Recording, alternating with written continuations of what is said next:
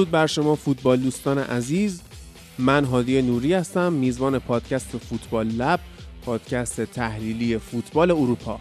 چیزی که میشنوید حاصل کار یه تیم جوون و با انگیزه و با استعداده که به خاطر عشقمون یعنی فوتبال کنار همدیگه جمع شدیم.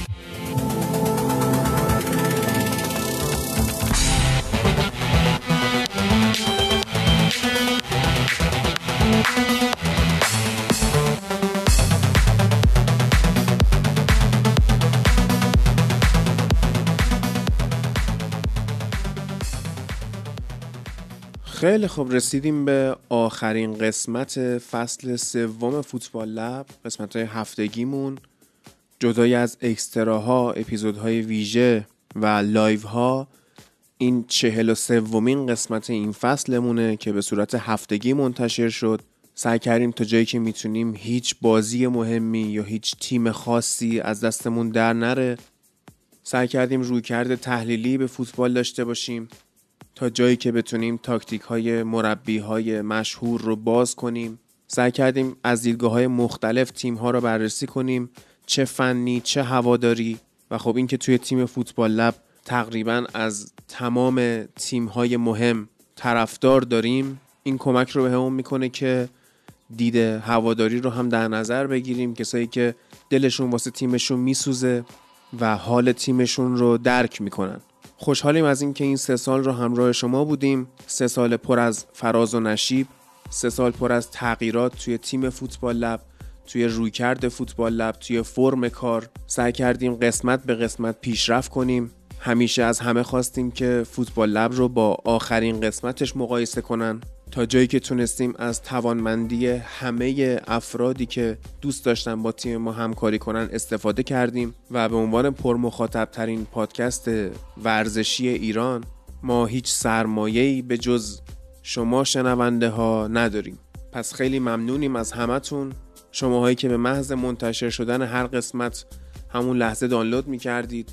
شماهایی که کامنت می‌دادید. کامنت های بسیار دلگرم کننده. شماهایی که انتقاد می‌کردید و باعث شدید ما نقاط ضعف خودمون رو از بیرون بتونیم ببینیم و سعی کنیم که رفعشون کنیم.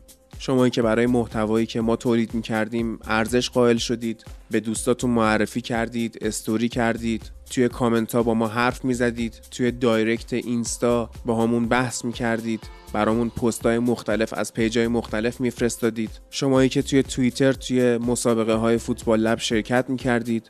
شمایی که توی تلگرام با خود من یا بقیه بچه ها در تماس بودید صحبت می‌کردید بحث فوتبالی می‌کردید. شما که توی گروه تلگرام فوتبال لب عضوید و اونجا هیچ وقت اینطوری نیستش که توی یک ساعتی از شبانه روز پیام نباشه. همیشه هستید و فعالید و دارید صحبت می‌کنید. واقعا باعث خوشحالیه.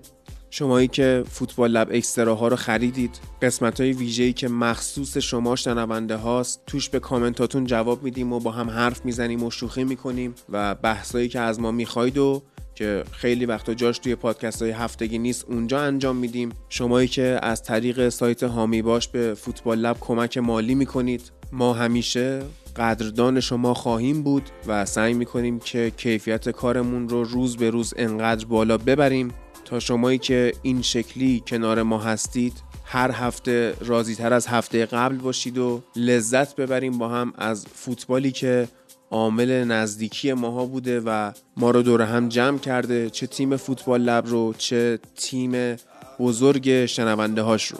من اینجام که از طرف کل تیم فوتبال لب از شما تشکر کنم و دستاتون رو به گرمی بفشارم.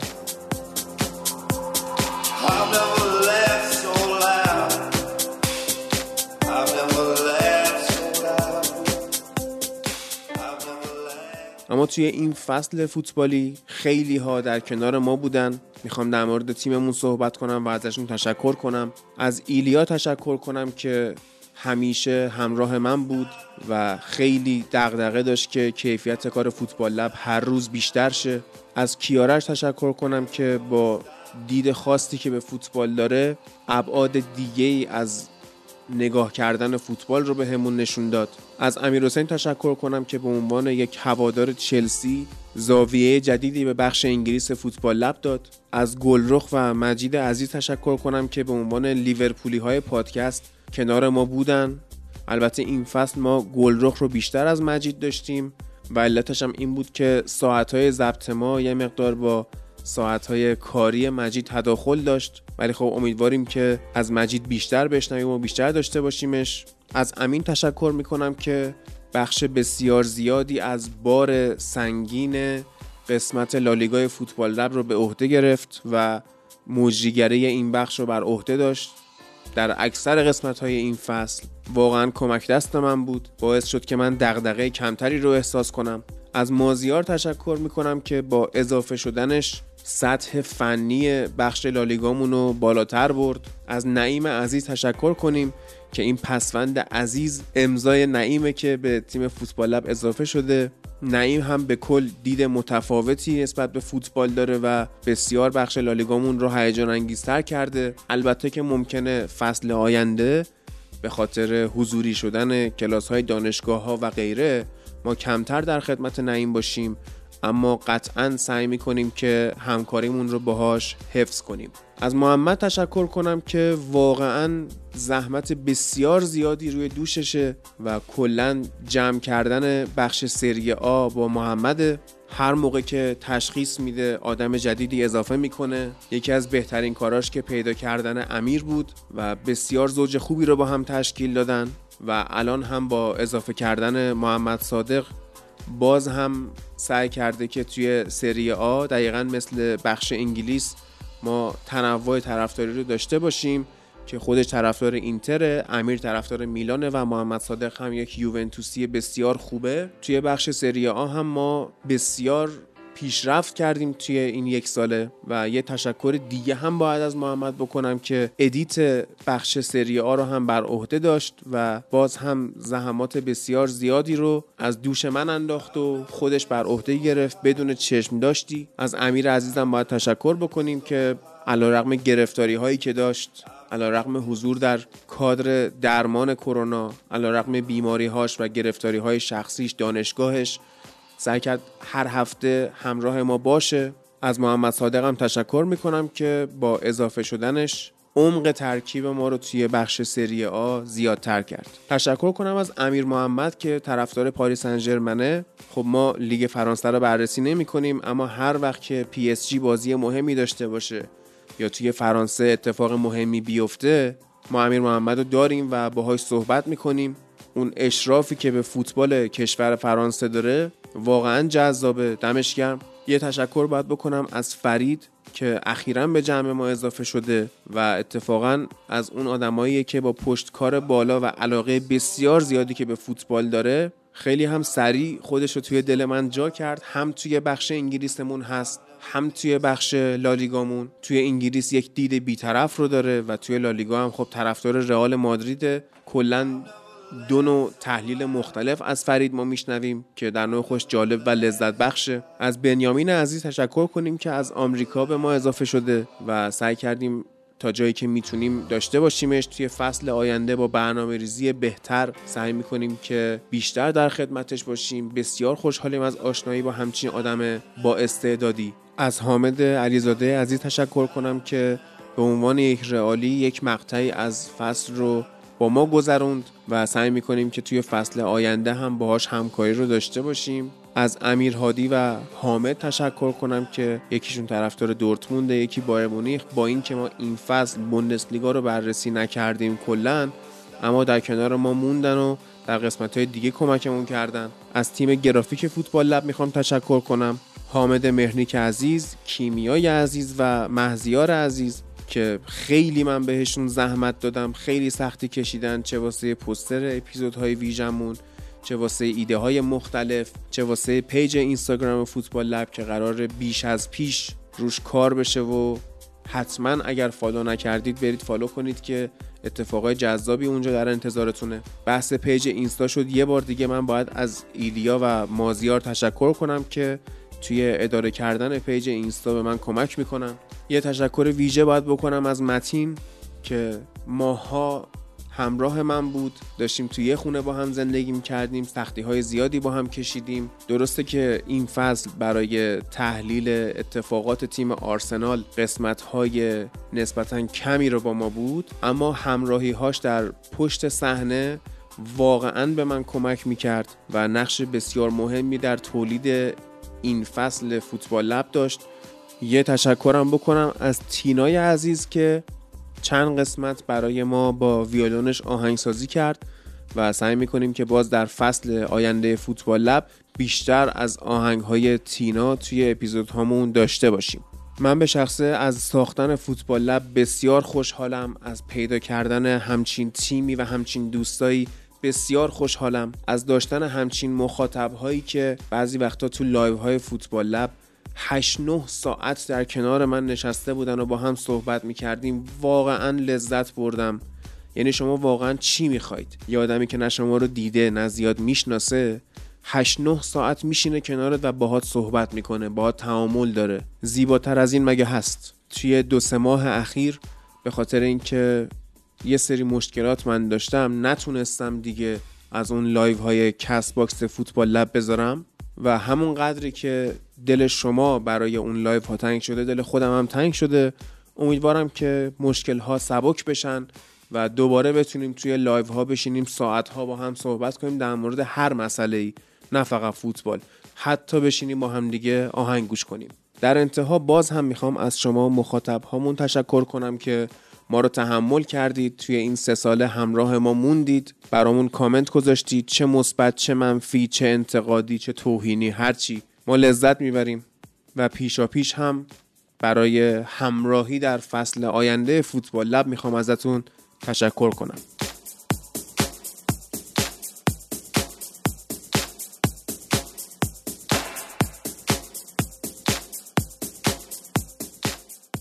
اما فوتبال باشگاهی با انجام فینال چمپیونز لیگ و برنده شدن چلسی به پایان رسید. فوتبال لب به پایان نمی‌رسه. ما رقابت های یورو رو خواهیم داشت که برای اونها یک برنامه ویژه‌ای داریم جدای از اپیزودهای هفتگیمون. اپیزودهای هفتگیمون رفت تا شروع فصل آینده فوتبال باشگاهی اروپا. قطعا به سنت فصلهای گذشته سه قسمت خواهیم داشت که مرور این سه لیگ معتبریه که ما بررسیشون می‌کنیم هر هفته و از تیم بیستم شروع می‌کنیم و میایم به تیم اولش می‌رسیم.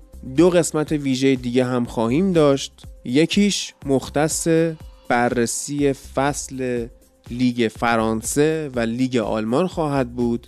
و اون یکی قسمت ویژه در مورد تیم رئال مادرید و مشکلاتی که باهاش داره الان دست و پنجه نرم می‌کنه به خصوص مشکلات اقتصادی. برنامه های ویژمون برای یورو رو از دست ندید و ما سعی می‌کنیم که همینطوری به مرور اخبار خوبی از گسترش کار و بهبود کیفیت فوتبال لب بهتون برسونیم. امیدواریم که شما هم توی این مسیر همراهیتون رو با ما ادامه بدید و تعاملتون رو با ما افزایش بدید. ممنون از همه ممنون از همه تیم فوتبال لب ممنون از همه مخاطبهای فوتبال لب ممنون از کسانی که توی این فصل اسپانسر فوتبال لب شدن چه اونایی که بابت تبلیغشون خرج کردن چه اونهایی که خرج نکردن. من یه بار اعلام کردم که اگر business نوپایی هستی چه تو اینستاگرام چه شخصی حالا یه مغازه ای دارید یه کارگاهی دارید یا هر چی. ما با یک مبلغ بسیار کم یا حتی رایگان تبلیغ شما رو توی فوتبال لب انجام میدیم و امیدواریم که بتونیم هر چند کوچیک یه کمکی کرده باشیم به راه افتادن business شما به خصوص توی این شرایط سخت کشور از نظر اقتصادی. باز هم این پلن سر جاش هست و اگر دلتون می‌خواد توی فوتبال لب تبلیغ کنید حتما تماس بگیرید. حالا چه به ایمیلمون که footballlab.podcast@gmail.com باشه چه توی دایرکت اینستاگرام چه توی توییتر و چه توی تلگرام.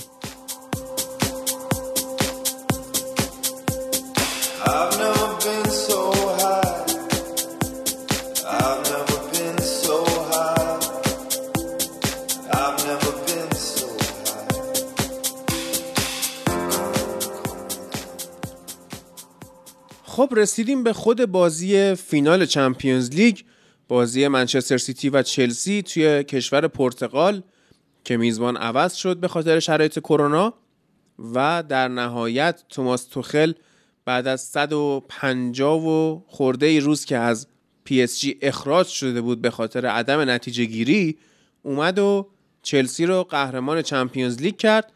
از ایلیا شروع کنیم. ایلیا درود بر تو. درود بر تو و درود به تمام شنوندگان فوتبال لب که دارن آخرین قسمت از فصل سوم ما رو میشنون توی این فصل شلوغ و پر افت و خیز فوتبالی که داشتیم و فصل جذابی بود و خیلی خوشحالیم تونستیم تعداد زیادی قسمت تولید کنیم. واسهتون الان 43 ومی فکر کنم این یکی که اگر بیاد بیرون و تعداد زیادی اپیزود بود. هر هفته یکی یا دو تا یا حتی سه تا رو هم داشتیم و خیلی فصل شلوغی رو پشت سر گذاشتیم و حمایت شما مخاطبا باعث شد تا ما بتونیم به کارمون ادامه بدیم. با انگیزه و امیدواریم این روند ادامه داشته باشه در فصل های آینده و در ادامه راه. و خیلی تشکر می‌کنیم از مخاطبایی که با ما همراه بودن توی این یک سال انتقادات و پیشنهاداتشون رو به ما رسوندن و همیشه به ما لطف داشتن. و نکته بعدی این که تبریک میگیم به طرفدارای چلسی که من وقتی خودشون هم نمی‌دونستن و خودشون هم اصلا دیگه اعتقاد به این قضیه نداشتن که ممکن قهرمانی Champions League بشن توی قسمتی که داشتیم چهره تیم های مدعی رو بررسی می‌کردیم گفتم که چلسی قهرمان میشه شانسش کمتر از پی اس و بایرن و رئال و لیورپول و این تیم ها نیست و منچستر سیتی و شما به خندیدید اما موقع نظر درستی رو داده بودیم در این قبال تبریک میگیم به طرفدارشون که خیلی مخاطب زیاد داریم که طرفداران چلسی باشن و تو تیم خودمون هم داریم. از امیر حسین و هومن و تینا گرفته که تو تیم خودمون هستن طرفداران چلسی هستن. تبریک میگیم بهشون و تبریک میگیم به خودمون که بعد از اون فاجعه ای که اون شب تو لیگ اروپا وجود اومد حداقل گاردیولا لیگ رو نبرد به عنوان یک درسته. ما کسانی که به عنوان hater های گاردیولا معرفی میشیم در فضای پادکست نمی‌دونم چرا ولی میگن دیگه میگن ما hater گواردیولا در حالی که نیستیم ما فقط می‌خوایم انقدر overrate نشه یه سری اتفاقا. بله به برسیم سراغ خود بازی. بسیار بازی تاکتیکی و خوبی بود از سوی تیم چلسی و همونطور که سال گذشته ما دیدیم تو بازی پاریس سن و بایرن دیدیم که واقعا تیمی که از لحاظ تاکتیکی میچربه قدرتش به تیم حریف با کاملا یک پیروزی تاکتیکی رو به دست میاره توی فینال Champions League و اون دفعه توخل بازنده تاکتیکی بود مقابل فلیک و امسال تونست خودش رو تحمیل کنه به گاردیولا برای سومین بار در چند وقت خیلی یک مدت زمانی یک بازی زمانی بسیار کوتاه تونست در سومین جام گاردیولا رو شکست بده که این خیلی نتیجه بدی هست برای یک مربی بزرگ که بخواد در یک دوره زمانی کوتاه سه بار به یک تیم با یک مربی با با یک سیستم بازی ببازه. اما خب بخوایم توضیح بدیم سیستم رو خب منچستر سیتی با یک ترکیب متفاوتی پا به زمین گذاشت و این یک کم فکر کردن های گاردیولا و اینکه واقعا ترکیب عجیبی که چیده بود باعث شد تا بازی به اون شکلی که خودش می‌خواد پیش نره. با یک ترکیبی پیش رفت ما خب می‌تونستیم چند تا فرمیشن از دلش بیرون بیاریم. یعنی اون دو سه پنجش رو می‌تونستیم ببینیم توش اون سه دو پنج می‌تونستیم ببینیم یا دو پنج سه توی سیستم گاردیولا می‌تونست پیاده بشه.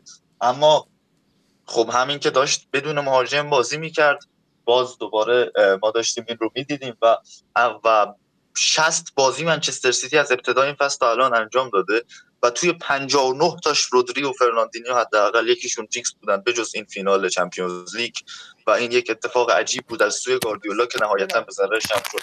آوردن گندوغان یه خط به عقب و در نهایت این اتفاقی که افتاد و تیم چلسی باز... تیم منچستر سیتی بازنده این بازی شد فقط یک شوت زد در 98 دقیقه بازی که انجام داد.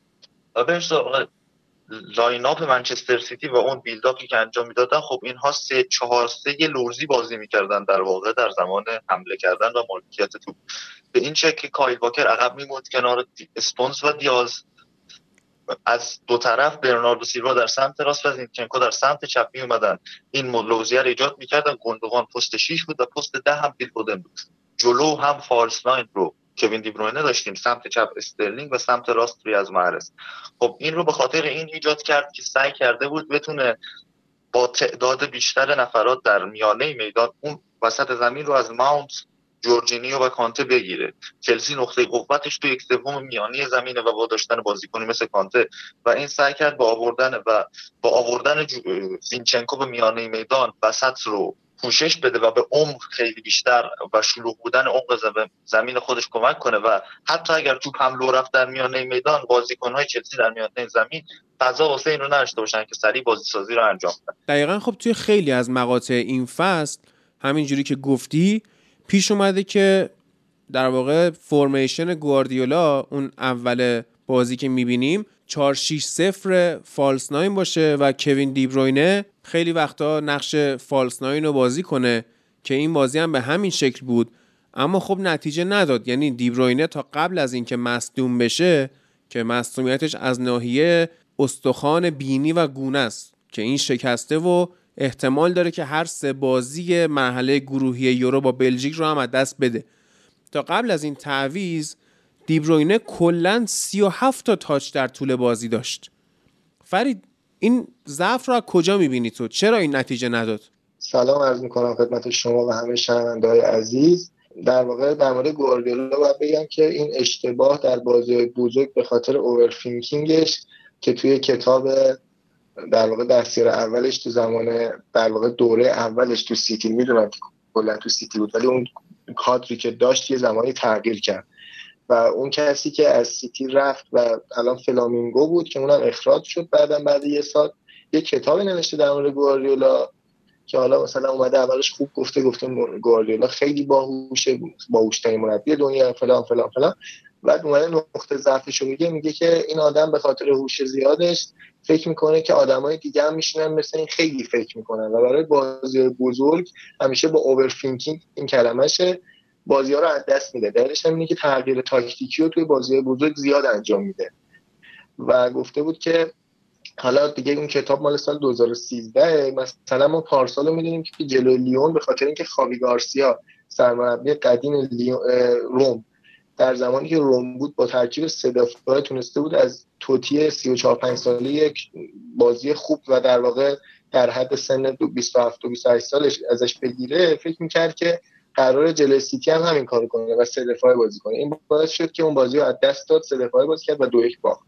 در مورد این بازی سری بخوام بگم اینجوری باید بگم که خب گواردیولا همیشه این کارو می‌کرد که در واقع ترکیبش تبدیل می‌شد به سه دو دو سه که اینجوری بود که یک در واقع دفاع می اومد کنار و inverted می‌شد کنار بازیکن دفاعی هافبکش فرناندینیو یا رودریگو که این دفعه این کارو نکرد. نه فرناندینیو و نه رودریگو رو تو ترکیب نذاشت. گندوغان رو گذاشت و حالا ما باز هم که ترکیب دیدیم گفتیم که این احتمالا به خاطر هجومی بودنه و زینچنکو میاد کنار گندوغان و دوتایی در واقع این زینچنکوی که اینورتد این بازیه و در واقع به جای دفاع راست این دفاع چپه که اینورتد میشه کنار هافک دفاعی. یعنی به جای کانسلو که همیشه این کارو می‌کرد که اصلا تو این بازی نبود زینچنکو که کنار گندگان بازی اما بازی که دیدیم دیدیم که در واقع زینچنکو قرار نقش داوید سیلوا رو داوید سیلوا فصل قبل رو اجرا کنه. و در کنار باز همینجا فکر می‌کردیم دیبروینه اما دیبروینه نزدیک فودن بود و در کنار برناردو سیلوا قرار بود نقش دو بازیکن پست هشت رو داشته باشن. اما پست هشتی که نقش طولی کمتر و نقش ارزی بیشتری داره. دلیلش هم به خاطر پهن بودن هافک های این تیمه. و در واقع فضایی که این هافک های چلسی بازی می‌کنن تو هافک این باعث میشه که نیاز باشه که در واقع زینچنکو و برنارو سیلوا نزدیکتر به خط طولی بازی کنن. و این باعث می‌شد که تعداد هافک های چلسی تو این بازی بچربه به این تیم بعد در واقع شما ایلیا گفتش که سه چهار سه درست هم هستش. در واقع یکیشون قرار بود که نزدیک هافک بازی کنه. اما با کلکی که چلسی زد با جمع کردن بازی حتی وقتی می‌خواست که دیبروینه یا فود هر کدومشون نزدیک به هافک بازی کنن این اتفاق میافتاد که تو بازی کنار هم داشتن بازی می‌کردن. و در واقع آنالیزا رو که می‌دیدیم می‌دیدیم که 3 3 4 هم خیلی ها گفتن به خاطر اینکه این دوتا رو کنار هم می‌دیدن. بعد این باعث شده بود که وقتی شما با چهار تا بازیکن در برای ترکیب تیمی هستی که پنج دفاع داره یک بازیکن کم داری پس نمی‌تونی از رو پرس استفاده کنی. چون پنج دفاع و دو تا بازیکنی که با سرعت از دفاع به حمله میان و می‌تونن تو دفاع با تعداد بیشتر توپو بگیرن تو جواب نمیده و اینجوری به سمت حمله خودشون حمله می‌کنن به سمت جلو میرن. تعداد دفاع چلسی و نزدیک بودن در واقع ساید دفاع به هافک و حمله به هافک چلسی باعث شده بود که این نقش دایموند که میگن این شکل الماسی که با کمترین فاصله بازیکن‌های تیم هم نزدیکن باعث می‌شد پرسه سیتی جواب نده. حالا بقیه‌شو بذار بعد. ایلیا این کوین دیبروینه که گفتم 37 تا touch داشت وقتی که دید توی پست false nine نمی‌تونه توپگیری بکنه مجبور شد بیاد به عقبتر و به تناوب جاشو با فیل فودن که توی پست ده بود تعویض می‌کرد. و از اون ورم که خود زینچنکو اومده بود جلوتر بازی می‌کرد اون side دفاعی و midfield ش رو به درستی انجام می‌داد. اما اصلا قابلیت موقعیت سازی واسه مهاجم ها رو نداشت.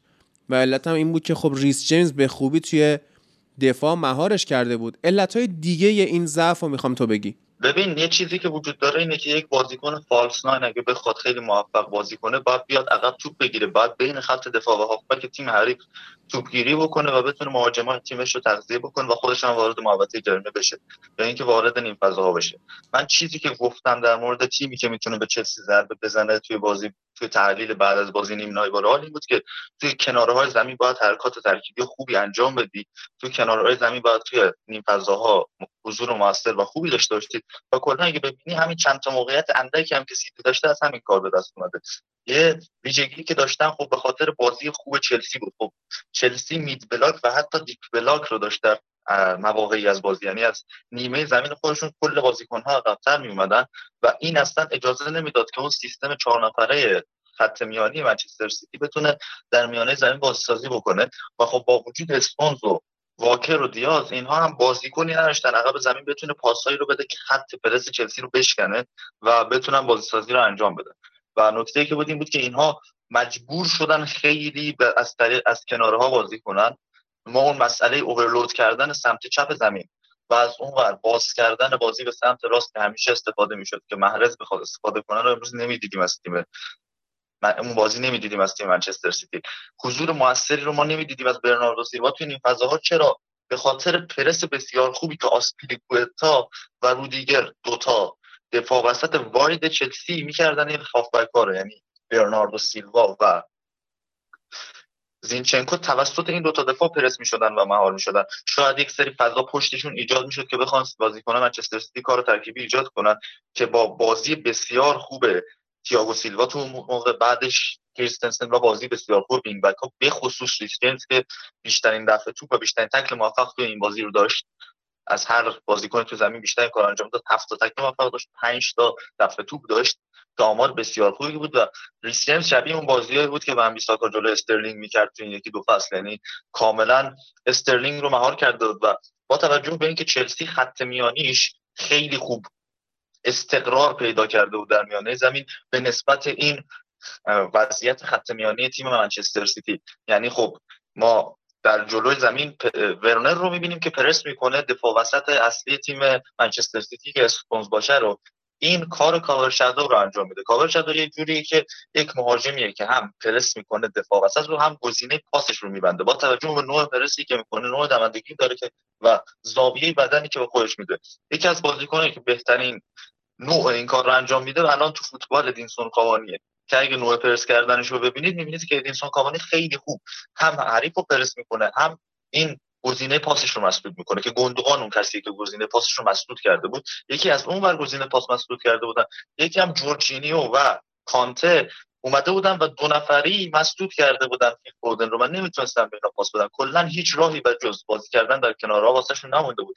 که دفاع تیمی و فردی فوق العاده چلسی گفتم ریس جیمز رو و حضور موثر کل خط دفاعی توی کنارها باعث شد که منچستر سیتی نتونه از این فرصت ها استفاده کنه و تیم چلسی هم اصلا فضایی بین خط دفاع و هافبکش نداد به تیم منچستر سیتی که بازیکن‌های false nine ی مثل دیبروینه یا فودنی که بعضی وقتا اضافه می‌شد بتونن از این فرصت استفاده کنن.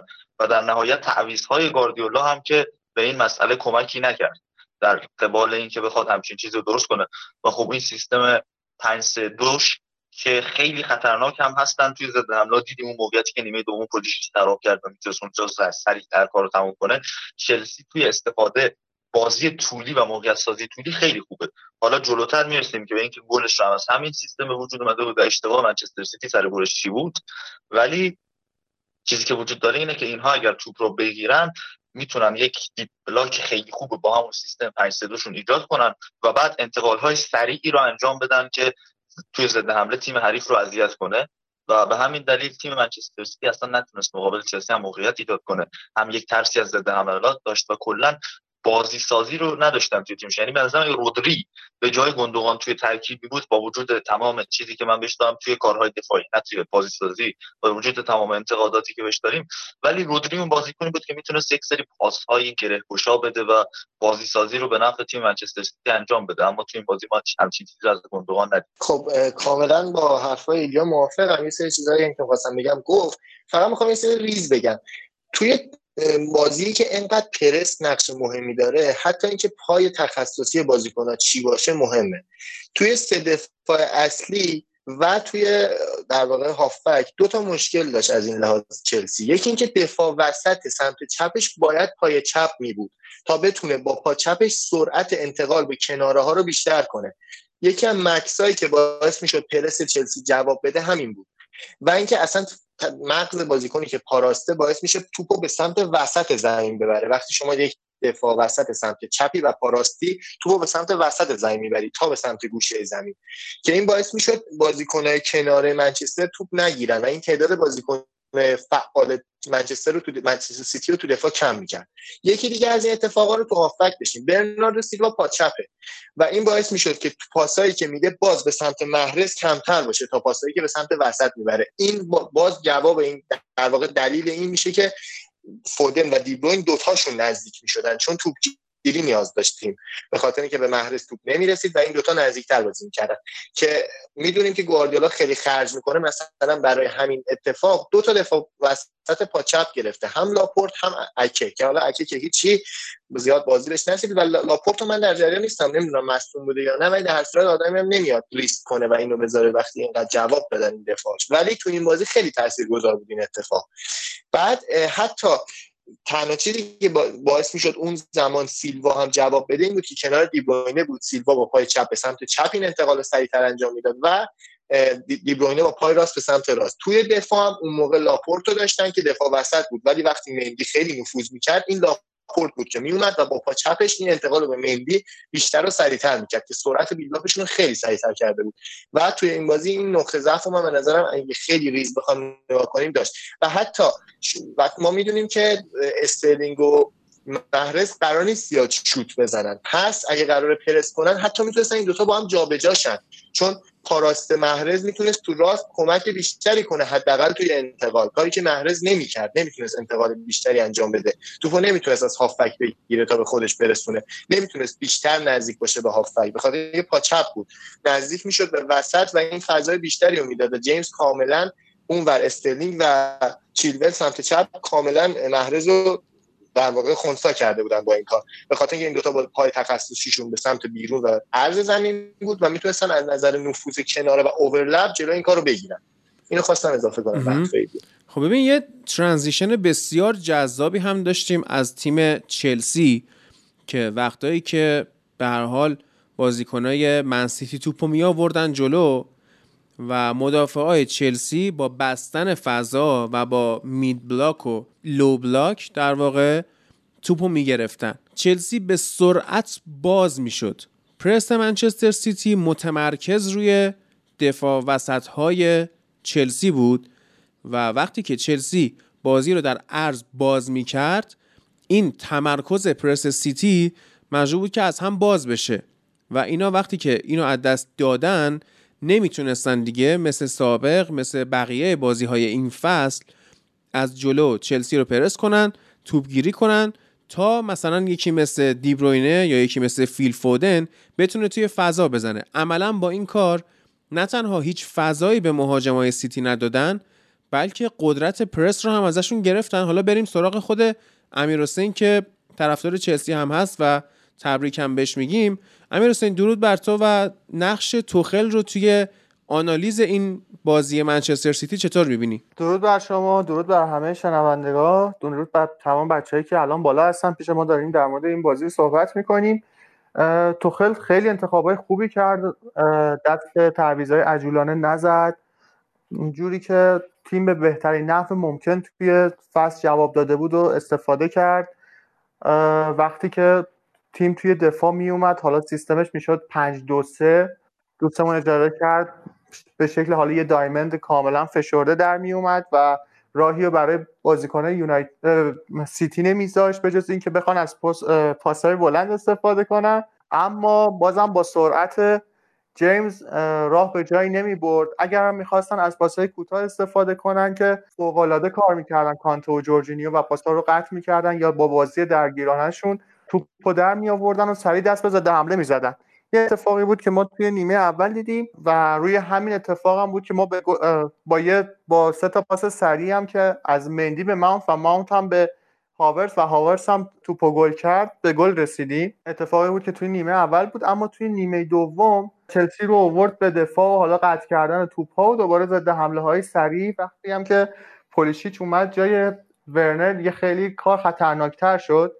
و جالب بود که همه انتظار داشتن که سیتی بیاد توی این بازی جلو چلسی سه دفاعه بازی کنه اما این کارو نکرد. با همون سیستم 4 3 3 یا اینکه میشه گفت به نوعی بدون مهاجم حالا 4 6 0 تقریبا میشه گفت بازی کرد. این انتظار ما داشتیم از سیتی و گواردیولا که بخواد بدون مهاجم بازی کنه. کاملا قابل پیش بینی بود.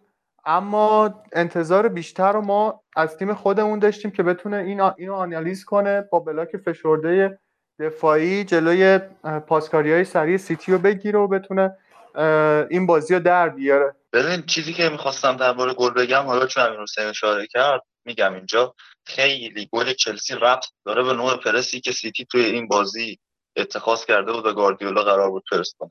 پرس تیم سیتی اینجوری بود که در دو سمت ما یک پرس نامتقارن از استرلینگ و محرز می‌دیدیم روی دفاعهای تیم چلسی. از سمت دیگه محرز خیلی پرفشار رودیگر رو پرس می‌کرد. حالا اینم میشه یکی از جنبه های گاردیولا در نظر گرفت خب ما می‌دونیم نسبت به سمت راست چلسی تو سمت چپش با وجود ماونت و چیلول و رودیگر توانایی بازیسازی بیشتری داره. خود رودیگر رو چند بار از حمله توپش و قدرتش گفتیم توی بازی های اخیر. مثلا بازی رئال می‌دیدیم که می‌تونه توپ رو حمل کنه به یک سوم میانی زمین. یا تو بازی اف با لستر دیدیم که حتی فرصت واسه شوتزنی خودش هم ایجاد کرد.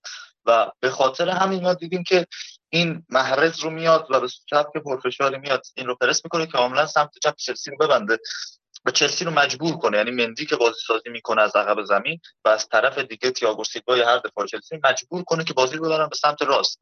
و با بستن میانه زمین هم کار رو سخت کرده بودن واقعا در ابتدای بازی برای بازی سازی چلسی. و نوع پرس استرلینگ هم خیلی مهم بود. خیلی زیاد به استرلینگ تکیه شده بود. هم تو حمله و هم تو پرس توسط منچستر سیتی به تکیه کردن به چنین بازیکنی با این افت و واقعا خیلی ریسک میطلبه از سوی گاردیولا که خب استرلینگ نمی‌تونه به نظرم هیچ وقت همچین بازیکنی نیست. به نظرم به شخصیت چه فنیش که خود بازیکنیش هم نیست. بتونه 100 درصد اون چیزی که مربی ازش می‌خواد رو انجام بده. تو زمین که تو این بازی هم نتونست انجام بده. و ریس جیمز کاملا مهارش کرده بود. تو این بازی ابتدا اون میومد ریس جیمز رو مهار می‌کرد یعنی می‌رفت کنار ریس جیمز که مندی نتونه با پاس بلند اون رو صاحب توپ بکنه و بعد که یعنی بازی مندی یا تییاگو سیلوا هر کسی که می‌خواست بازی سازی بکنه برای چلسی. و بعد که توپ به آسپیلیکوتا می‌رسید در سمت راست بعد آسپیلیکوتا رو پرس می‌کرد و از طرف دیگه زینچنکو می‌رفت و ریس جیمز رو پرس می‌کرد. و چلسی در سمت راست نتونه بازی سازی انجام بده که این تو سمت راست موفق بود. اما اگه چلسی می‌تونست از این تله پرسی که محرز واسهشون گذاشته رد بشه که چندین بار رد کردن به صحنه گل یکی از اینا بود چه اتفاقی میافتاد؟ در سمت چپ زمین چیلول و مانت با واکر دو به تک می‌شدن. و این خیلی برای دو این دوتا بازیکن عامل مهمی بود که بتونن موقعیت سازی کنن.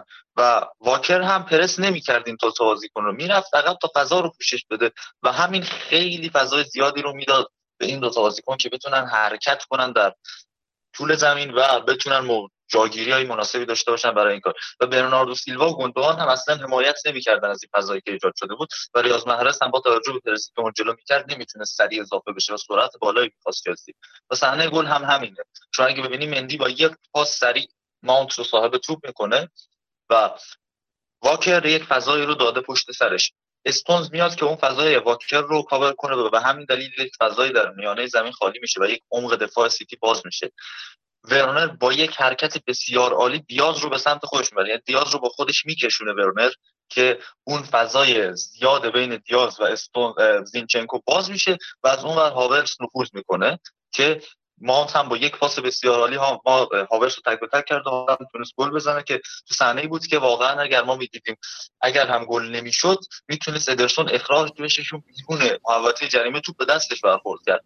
و ما این حمایت رو از گندوقان هم ندیدیم. به عنوان یک پست می‌تونست از اون فضایی که ایجاد شده تو عمق دفاع فضای زیادی که تو یک سوم میانی ایجاد شده توی عمق دفاع تیم منچستر سیتی بین زینچنکو و دیاز حمایت کنه. اما ما این رو ندیدیم. با یک پاس عالی میسون ماونت که بی‌نظیر بازی کرد. یعنی میسون ماونت یکی از بهترین بازیاش انجام داد. خیلی داریم توانایی های متفاوتی رو ازش می‌بینیم. از میسون ماونت توی سالهای توی این فصل چه به عنوان بازیساز توی پست ده چه به عنوان یک بازیساز که بتونه بازی رو کنترل کنه. توی این بازی کنترل رو بازی رو دیدیم. 80 دقیقه تو زمین بود و فقط یک پاس اشتباه داد.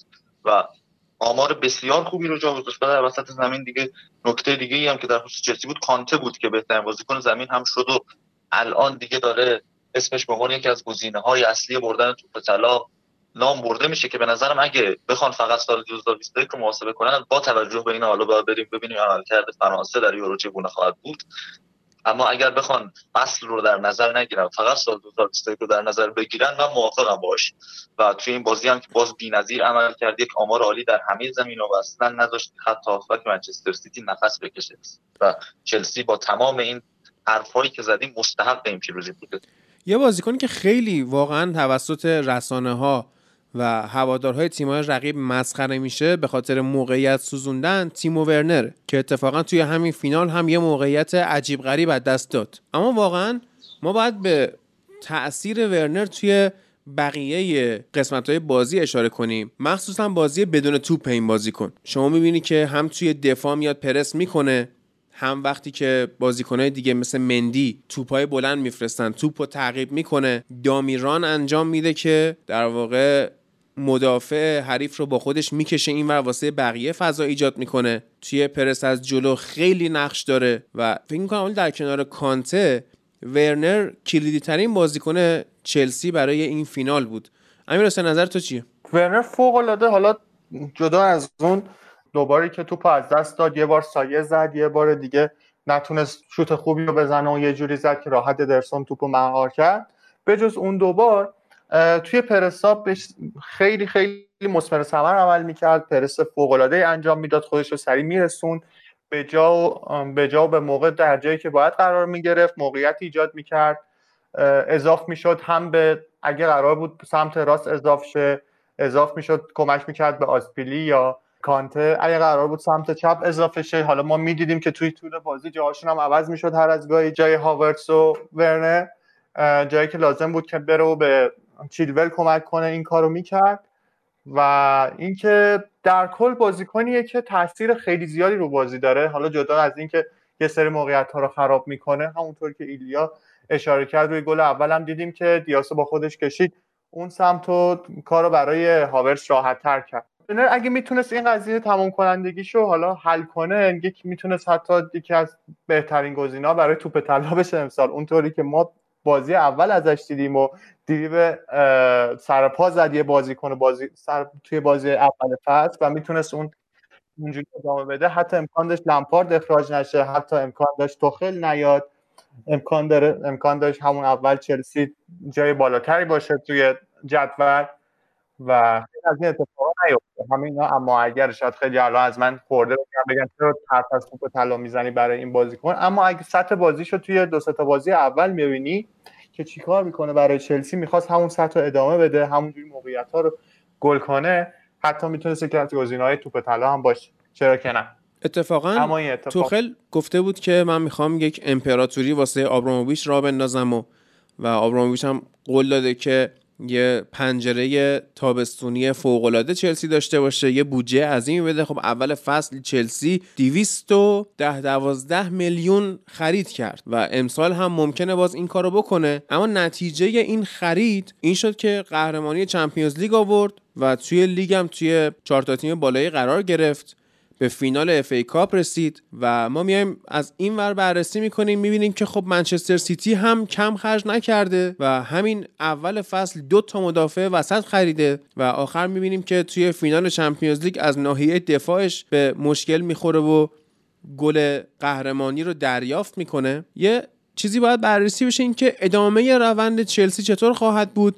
با چیزایی که شنیدیم که اینا یه مهاجم نوک می‌خوان و درهای خروج رو به تمی ابراهام و غیره بازه. از اونور دنبال برگردوندن دکلان رایس هستن که اگر ما بیایم ده هفته یعنی برگردیم به ده هفته قبل و جایگاه چلسی توی جدول رو ببینیم اون موقع می‌گفتیم که خب قطعا چلسی واسه فصل آینده چون که نمی‌تونه سهمیه چمپیونز لیگ بگیره برای برگردوندن رایس بسیار کار سختی خواهد داشت.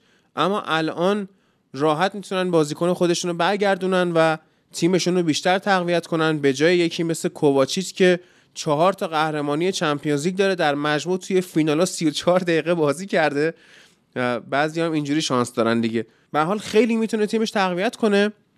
اولا که امیر حسین خودت بگو تو ادامه روند چلسی رو چطور می‌بینی؟ و بعد با ایلیا بریم سراغ اینکه چی میشه که سیتی علیرغم این همه خرید و این بودجه که سالانه در اختیار گواردیولا هست که دست رو هر بازیکنی می‌ذاره می‌خره چطور میشه که به هدفی که مدیرای سیتی واسش اینو آوردن که یعنی قهرمانی چمپیونز لیگ نمی‌رسه؟ آیا واقعا مثلا مسی بود که اون قهرمانی ها رو می آورد چون با تیمای دیگه نتونسته دیگه این کار بکنه. یا اینکه عامل های دیگه ای هست. امیر حسین. یه تفاوت بزرگی که بین سیتی و چلسی هست که چلسی فروشنده خوبی هم از بازیکن. و سابقه خوبی داره و هر تیمی که از چلسی بازیکن خریده رستگار شده. نمونهش رو ما می‌تونیم ببینیم. اما مثال بعد براتون بزنم یکی مثل هازار هازاردی که حالا با مبلغ پرداختی اولیه حالا حدود 60 70 تا میره رئال و رئال مادرید مجبور آروم آروم به خاطر این قرارداد پول بده تا نزدیک 150 تا 160 تا پای رئال این بازیکن آب خورده. اینو باید نقش یه بزرگایی ببینیم یکی مثل ماریا گرانوفسکایا.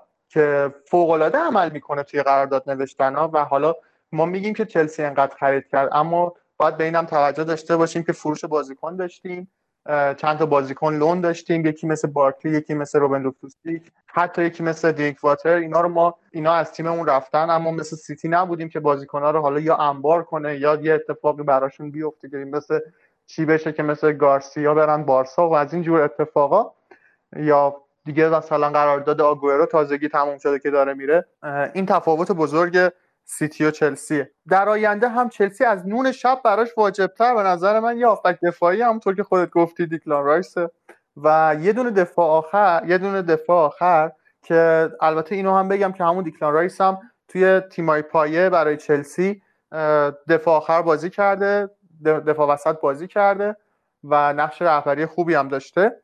و یه مهاجم نوکه که حالا خیلی حرفایی هست از لوکاکو که ایجنتش هم شب مسابقه توی ورزشگاه بود شب فینال چمپیونز لیگ که خودم باهاش موافق نیستم. ای کاش یکی دیگه مثل هالند بیاد یا یه نفری که من حتی با من باشه اگه بگن تو انتخاب کن ایکاردی رو با اون همه حاشیهش من به لوکاکو ترجیح میدم. چون که لوکاکو یه بار اومده توی چلسی جواب نداده و مفت مفت رفته اورتون و با قیمت گزاف رفته یونایتد. بازم من ترجیح میدم که یکی دیگه باشه که حالا شرایط لوکاکو رو برای چلسی دوباره تکرار نکنه. چون که تجربه نشون میده که بازیکنایی که میرن وقتی که برمیگردن همون آش همون کاسه. یه فیلمی که یه بار می‌بینی انتظار نباید داشته باشی که آخرش عوض شه. بله مثل پول پوگبا. ایلیا بگو. در جواب سوالی که کردی در مورد منچستر سیتی و اینکه چرا اینها با وجود پولی که خرج با هدفی که از گاردیولا خواستن چمپیونز لیگ نمی‌رسن خب چند تا دلیل داره. یکی اینکه ما امسال به این باور رسیدیم واقعا که منچستر سیتی اگر برایند رو در نظر بگیریم از ابتدای فصل تا الان تمام جام ها رو در نظر بگیریم و اینها بهترین تیم این فصل اروپا بوده از نظر من حالا. چون به نظر من امسال از اون فصل بود که جام ها کلا خاص بود و پخش شد بین تیم های مختلف و نتونستیم ما ببینیم که یک تیمی مثلا مثل بایرن پارسال همه جام ها رو درو می‌کنه و اینها. ولی باز می‌تونم بگم باثبات‌ترین و جالب ترین تیم از لحاظ تاکتیکی هم منچستر سیتی بود امسال. یکی مسئله فرمت چمپیونز لیگ. فرمت چمپیونز لیگ فرمت حسبی که داره و بازی هایی که داره اصلا اجازه نمیده به اون شکل لیگی که ما داریم می‌بینیم یک تیمی که ثبات کامل رو داره بتونه قهرمانی رو در نظر بگیره 100 درصد تضمین وجود داشته باشه که بهترین تیمی که تو مسابقات وجود داره قهرمان بشه. یعنی این مسئله واسه منچستر سیتی هست. خب فشار روانی و ذهنی هم به وجود میاد. یعنی شما اگه توی یک بازی مثل پارسال با لیون همین امسال با چلسی شکست بخوری کار تمامه یک فشار روانی وجود داره توی تیم منچستر سیتی که تموم هم میشه. هم تو پاریس سن و هم تو منچستر سیتی. من پیش بینی تو 5 سال آینده واسه این جفت تیم تموم میشه و می‌تونن قهرمانی کسب کنن. و منچستر سیتی خیلی امید بیشتر. امید که نه. خیلی فکر بیشتر فکر می‌کنم که می‌تونه قهرمان بشه. اما در مورد گاردیولا اگه بخوام نگاه کنیم توی این چند سالی که نتونسته موفقیت رو به دست بیاره بازی برگشت با موناکو فصل اول 16 هر دو بازی با لیورپول 17 18 بازی با لیون پارسال و بازی با چلسی امسال ما تو تمام این بازی ها می‌بینیم با وجود این که منچستر سیتی اصل خوبی رو گذرونده اما در همین تک بازی ها به دلیل مشکلات بد تاکتیکی گاردیولا و اشتباهات تاکتیکی آدم بازی رو واگذار کرده. یعنی حالا من فقط می‌تونم بگم حالا بازی تاتنهام بازی برگشتش تا بازی رفتش هم باز تاکتیکی و اینو باخت. اما بازی برگشتشون می‌تونم بر حسب اتفاق و اینا بذارم اما توی این چند سال دیگه ما می‌بینیم که تو تمام بازی از لحاظ تاکتیکی تیم منچستر سیتی تیم برتر بازی نبوده و توی فرصت های خیلی خوبی که داشته برای اینکه بتونه این جام رو ببره برای اولین بار نتونست ازش استفاده کنه. واقعا فشار روانی هم قضیهش هست. منچستر سیتی تبدیل به هشتمین تیمی شد توی این مدت که اولین بار میره به فینال قهرمانان هشتمین تیم متوالی. که در اولین نزولش تو فینال قهرمانان نمی‌تونه قهرمانی رو کسب کنه. و خب فشار روانی و این وضعیتی که وجود داره برای این تیم ها واقعا تاثیرگذاره و برای منچستر سیتی خیلی هم بیشتر تاثیرگذاره. چون از نظر جو هوادارا و رسانه و اون چیزهایی که وجود داره هست که میگم منچستر سیتی شخصیت قهرمانی نداره که مثلا اصلا این چیز درستی نیست. شخصیت قهرمانی رو اگر نداشت این همه سال واقعا جز بهترین تیم های لیگ انگلیس نمی‌شد. جز بهترین تیم های اروپا نمی‌شد و تا این فینال هم نمیومد شخصیت قهرمانی با مدیریت خوب به وجود اومده و با تاکتیک های خوب گاردیولا وجود میاد. یعنی اون مدیریت منچستر سیتی رو که الان داریم می‌بینیم از بازیکن گرفتنش بازیکن فروختنش تیمی که واسه گاردیولا درست کرده. تیمی که قرار سال بعد بچینه که هنوز هم با وجود قهرمانی لیگ قهرمانان حتی می‌تونست گسترشش بده و می‌خواد گسترشش بده. اون آکادمی که درست کردن و امکاناتی که پادشاهی امارات در اختیار این تیم قرار گذاشته و مدیر ورزشی های اسپانیایی و خارجی بسیار خوبی که دارن این تیم حقشه با این مدیریت خوب به جایی برسه. وقتی شما می‌بینی لیورپول و منچستر یونایتد چه مدیریتی دارن می‌بینی اینا چه مدیریتی دارن معلومه که اینها موفقیت بیشتری کسب می‌کنن. اما خب لیگ قهرمانان یک مسابقات تورنمنتیه که شما نمی‌تونی همه اعتبار رو به اون بدی. یعنی وقتی یک تیم چند در چهار سال اخیر سه بار قهرمان لیگ برتر انگلیس شده معلوم موفقیت وجود داشته. اما خب بزرگترین جام فوتبال اروپا لیگ قهرمان اروپا است و تو تو نمی‌تونی این جام رو به عنوان یک معیار بزرگ تاکتیکی در نظر بگیری. چرا؟ چون بازیاش زیاد نیست استمرار نداره حذفی دیمت او توی این جام قهرمان شده. یعنی واقعا نمی‌تونه همیشه چمپیونز لیگ رو یک معیار خیلی خوب و بزرگ در نظر بگیری. به برای قضاوت کردن یک تیم عملکرد یک تیم در یک فصل یک مربی. ولی وقتی همچین چیزی به عنوان بزرگترین جام مطرح میشه که واقعا هم هست تیم باید در زمانهای درست خودش رو نشون بده و بتونه از این از این مثلا بحرانی که توی این جام براش خارج شده براش وجود اومده خارج بشه. و به نظرم منچستر سیتی هنوز نمی‌تونه خارج بشه از این بحران که براش وجود اومده. و هر چقدر من فصل پیش تو اون فصل گفتم با وجود اینکه ما دعوا کردیم با عارف و امید و اینا سر اینکه منچستر سیتی فصل پیش عمل کرده خوب نشده این فینالی که دیدیم یه 90 دقیقه از منچستر سیتی فصل قبل و چیزی که وجود داشت این که من گفتم با وجود همه اینها منچستر سیتی قهرمان لیگ فصل آینده خواهد شد با توجه به اینکه بقیه تیم ها رو دیدیم وضعیتشون و اینا.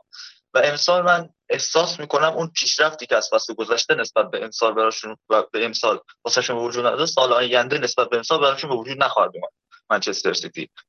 با توجه به اون مشکلات تاکتیکی که داریم جدیدن می‌بینیم و تیم هایی که دارن به اون ثبات خودشون می‌رسن کم کم نسبت به فصول گذشته و تیمی مثل چلسی رو داری منچستر یونایتد که همچنان در مسیر پیشرفت باید ببینیم چطوری مثلا قرار قرار بیشتر مدیریتش انجام بشه. نمی‌دونیم چی میشه. حالا به داستان اونها هم می‌رسیم. اما منچستر سیتی خب یه مشکلی واسش وجود اومده قهرمان لیگ قهرمان اروپا نمیشه. و نباید این رو معیار قضاوت گاردیولا یا مدیریت منچستر سیتی قرار بدیم. اما به هر حال در همین تک بازی هایی که گاردیولا باخته می‌تونیم بهش نقد وارد کنیم. چرا؟ چون واقعا مشکلات تاکتیکی داشت خواستم فقط اضافه کنم برای بازی که و ما در واقع ایلیا توضیح داد که چجوری ورنر یکی از دفاع رو با خودش برد کنار و مشغول خودش کرد. می‌خواستم بگم وقتی یه تیمی با هاورت ورنر و ماونت بازیکنهای بازی می‌کنه که می‌تونن در واقع با مارک کردن یه بازیکن از دفاع خود حریف خودشون رو به سمت در واقع بازیکن دفاعی به سمت خودشون بکشن این نقش هافبک تدافعیه که مهمه. اونیه که می‌دونه کجا رو باید پر کنه چون یه دفاع نیست. و خب کاری که بود این بود که با گندگان به این نتیجه نمی‌رسیدی و گندگان نمی‌تونه جای یکی از دفاع رو پر کنه تا موقعی که یک بازیکن کم میشه تو دفاع این اتفاق بیفته. و وقتی اونا سه تا مهاجم دارن و تو سه دفاع اگه یک بازیکن کم بشه اونا توی حمله و دفاع تو برتری عددی دارن و این باعث شد که اون گل به ثمر رسید. و به نظرم تقریبا میشه گفت تو تمام این بازی ها که اشاره کردیم که گواردیولا باخته به این بوده که با سه دفاع بازی می‌کنه و حواسش یعنی در واقع استفاده از هافک تدافعیه که باعث میشه این ضعف داشته باشه. و در مورد بارسا من فکر کنم نقش بوسکت خیلی مهم بود تو این اتفاق. یعنی بوسکتسی که حتی تو بازی های مهم مارک کردن دفاع باعث میشه با هوش بالاش میومد جای اونا رو پر می‌کرد و در واقع رودری رو خریدن که بوسکت ازش تحویل بگیرن ولی این اینجوری نبود. ولی خب باز حضور رودری یا فرناندینیو خیلی بهتر این بود که با گندوغان بخوای این کارو بکنی که دقیقا با برتری عددی این اتفاق افتاد که گل خورد. بعد در مورد سیتی هم به نظرم کلا گواردیولا یه تیم لیگ پروره و داره تیمی ساخته که تو لیگ جواب می‌گیره. در واقع اگر ده بار با تیم بازی کنه هشت بار رو می‌بره. و فینال اینجوریه که یک باره. و اگه اون یک بار اون یک باخت باشه همین اتفاق میفته که هر سال این اتفاق داره میفته که اگر مثلا همین لیون یا لیورپول یا تاتنهام چند بار با سیتی بازی می‌کردن و این استرس و اوورفینکی که بهش صحبت می‌کنیم نبود احتمالا گواردیولا برنده می‌شد. ولی این تک بازیه که باعث میشه در واقع تو تک بازی هنوز اشتباهاتشو گواردیولا نمی‌فهمه. حتی تو لیگ هم اول اشتباه کرد این فصل و یه جایی به بعد به سمت ترمیم رفت. ولی خب تو فینال نمی‌تونی. شما وقت ترمیم اون اشتباهات نداری. حتی نکته هست اینه که تو وقتی تو جام حذفی و لیگ تازه با دو ترکیب متفاوت که خودت دو تا ترکیب متفاوت داشتی هم چلسی خیلی دو تا ترکیب متفاوت داشته شما وقت ترمیم و آنالیز خیلی بیشتری داشتی نسبت به اینکه حالا یه فینال داشته باشی. یعنی نسبت به سالهای قبل و بازی قبلی من خیلی انتظار بیشتری از آره مثل لیون نیستش که این ممکنه مثلا پنج سال یه بار یه بازی با این بکنه که با چلسی کلی بازی کرده. سالهاست داره با چلسی بازی می‌کنه.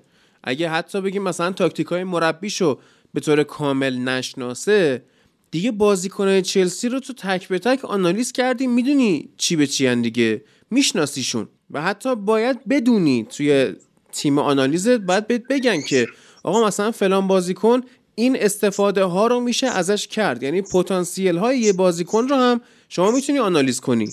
وقتی این انجام نشده دیگه خب، نقده وارده دیگه. خب مثلا هافک شما یادمونه که چقدر چلسی هافکش ضعف داشت این فصل ولی از زمان توخل خیلی تقویت شد. ضعف یعنی داشت که خب یه مقطع. جالبی رو اینا کانتر رو به علت مصدومیت نداشتن. تو کانتر رو خب کلا می‌شناسی دیگه. اسکواد هافکش مگه چند تا کلا منی با جورجینیو داره بازی می‌گیره. به نظرم میشه به توخل بیشتر کردیت داد سر این داستان. شما ما می‌دونیم جورجینیو چه افتضاحی بود تو همین فصل نه قطعا ما کردیت رو. از توخل نمی‌گیریم. توخل کردیتش جای خود. این که گواردیولا نتونسته درست آنالیز بکنه هم جای خود. حالا دقیقا واسه فصل آینده هم همونجور که ایلیا میگه منم موافقم. یعنی آگوئرو داره میره بارسلونا. فرناندینیو دیگه حضور نخواهد داشت. کایل واکری که توی همین فینال هم بهش اینجوری اعتماد شده دیگه پا به سن گذاشته. کوین دیبروینه دیگه اون بازیکن شاداب سالهای اخیرش نخواهد بود. گندوغان به همین شکل پا به سن گذاشته دیگه. ریاض محرز مگه چند سال دیگه می‌خواد توی wing اونجوری بدرخشه؟ محرز هم دیگه داره جزو اون بازیکنهای پا به سن گذاشته میشه. یعنی سیتی از همین امروز باید شروع کنه به انقلاب تو ترکیب تا دو سال دیگه سه سال دیگه دوباره یک همچین تیمی رو داشته باشه و خیلی کار سختی داره. باز آره می‌تونه این کار انجام بده. یعنی اون منابع مالی که اینا آره، می‌تونه. این کار انجام بده. بله. حتی آره خیلی راحت می‌تونه این کار انجام بده. و گندوقان هم که حالا در بهترین فصلش به سر میبردن سال نظر از دوره که دورتموند اومده بود و اینا معلوم نیست حالا این چیزایی که میگی در مورد بعضی از این بازیکن ها مثل روینه و گندوقان و اینا چقدر درست در بیاد. اینکه فودن به پیشرفتش اگر ادامه بده تبدیل به یکی از بهترین بازیکن‌های جهان خواهد شد در همین تیم منچستر سیتی. و حالا نکته ای که در مورد گلدوغان مونده بود این بود که یاخم لو اگه بازی رو می‌دید می‌گفت that's my brother. یعنی تنها با کسی که تونسته بود انقدر از گلدوغان بد بازی بگیره در این ده سال اخیر این فینال که گاردیولا دیدیم یاخم لو بود. یعنی تو نمی‌دونی با کیمیش و گندوقان و گورسکا چه جوری خط هافبکت اونجوری بازی می‌کنه؟ کروس هم بذار کنارش. آخه بعد الان گندوقان می‌کنه همچین چیزی نقد بیشتری نقد بیشتری به یواخیم لو وارده به نظرم. می‌دونی؟ ما تو این بازی میگیم که آقا گواردیولا گندوقان رو توی میانه زمین تنها گذاشت. خب یواخیم لو تنها هم نذاشته بودش. یعنی واقعا خیلی عجیبه. داستان آلمان. اصلا معلوم نیست با خط هافبک چه جوری اونجوری بازی می‌کنی من واقعا ترسیدم الان یه خط هافبک داریم فوق العاده همه هستن که این بلد نیست ازش بازی بگیره. بعد رفتم لیست رو می‌بینم مهاجم فقط کوین فولاند با تیمو ورنر. اصلا ترجیح دیگه چه و دیگه خیلی فقط ما الان تنها امیدمون که الان داره ما رو امیدوار می‌کنه دیگره. تنها چیزی که در این چند ماه ما رو به یک معجزه امیدوار کرده رو دیگره که تو خیلی با ذهنیتش تونسته کار کنه ذهنیتش رو تونسته قوی کنه اون روحیه جنگندگی رو بهش بده و قشنگ پتانسیل های رو دیگر که ما شنیده بودیم رو داریم می‌بینیم دیگه توی این چلسی و کریستنسن راستی یه نکته که اشاره نکردیم توی فینال کریستنسن هم از زمان مصدومیت تییاگو سیلوا وارد شد با وجود اینکه یک مصدومیت زمینه ای هم داشت از همون بازی منچستر سیتی تو لیگ برتر و چند وقت هم غایب بود اما خیلی خوب بازی کرد از زمانی که وارد زمین شد به عنوان رهبر خط دفاع چلسی.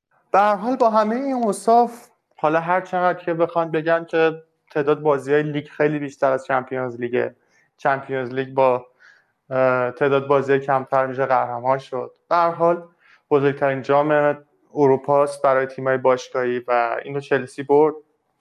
و ما هم از بابتش خیلی خیلی خوشحال و خورسندیم امیدواریمون نسبت به فصل بعد بیشتر شد. امیدواریم که فصل بعد بتونیم پریمیر لیگو ببریم. و اینکه تمام امیدواری من به اینه که بتونیم از این اسکلتی که داریم از بچه های آکادمی از این اسکلت آکادمی که فوق العاده است یکی مثل ریس جیمز یکی مثل ماونت یکی مثل حتی گیلمور یکی مثل کالوم هاتسون اودوی بتونیم از اینا حد اکثر استفاده رو ببریم. حتی رایسی که برگرده حتی پولیشیچی که بازم اونم برمیگرده با آکادمی خودمون.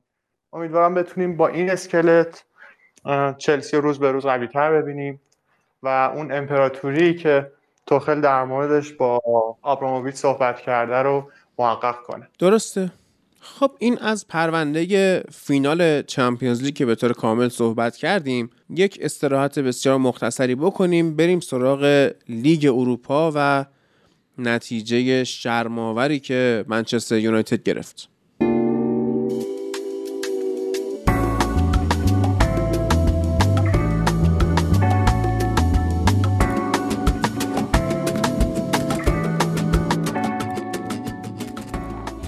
خب ما برای فینال چمپیونز لیگ یه مسابقه گذاشته بودیم که توی توییتر بعد توییت فوتبال لب که مربوط به مسابقه بود کوت می‌کردید و صرفا می‌گفتید که به نظرتون کدوم تیم برنده نمیشه چلسی یا سیتی؟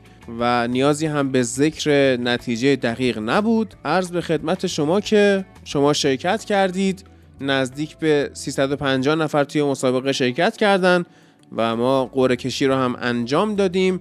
برنده کوسر underline RB که من توییتش رو هم quote می‌کنم و میگم که ایشون برنده شده و امیدواریم که توی مسابقه های بعدی هم به همین پرشوری شرکت بکنید. قطعا برای رقابت های یورو هم از این مسابقه ها خواهیم داشت.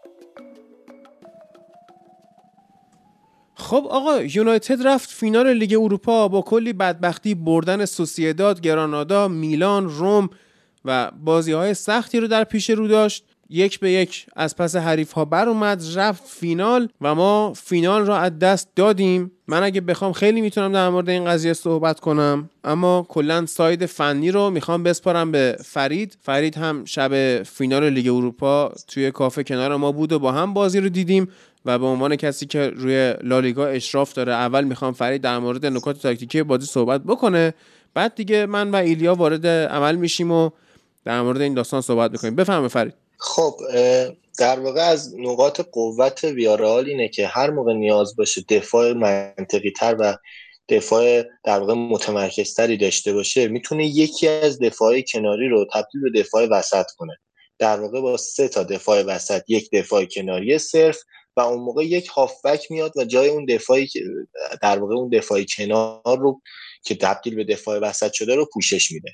که این قابلیت رو هم فویس داره هم فونس موری فونس موری تو اورتون هم قابلیت بازی تو سه دفاعه رو نشون داده بود از خودش. و توی این بازی فویس بازی کرد و در واقع دفاع راست تبدیل به دفاع وسط شده بود و پدرازا در واقع دفاع چپی بود که دفاع چپ صرف بود و حجوم های بیشتر در واقع نفوذ های بیشتری به دفاع منچستر داشت. در مورد دیگه نقاط قوت ویارال تو این بازی باید بگم که دبل پیوت یا همون دابل پیوت دقیقی که ویارال داشت یکی کاپوت بود که بین راول آلبیول و پاوتورس رو خوب پوشش می‌داد گزینه پاس می‌داد به این دوتا دفاع که ما قبلا در مورد پاوتورس گفته بودم که بازیکن خوبیه اما همچنان روی زمین ضعف داره. و با این حال که این همه گزینه داشت توی این بازی هم بسیار دفعهای بلند زیادی انجام می‌داد که این باعث می‌شد مالکیت توپ بیشتر دست منچستر میمون اما وقتی شما مهاجمایی مثل جرارد مورنو و کارلوس باکاداری حتی این دفع توپ های غیر منطقی و زیر توپ زدن هم می‌تونه بعضی موقع به نفعت باشه. وقتی این بازیکن ها انقدر روی هوا خوبن وقتی شما حتی زیر توپ هم بزنی ممکنه که مهاجمات این توپ ها رو بگیرن. هم باکا هم مورنو.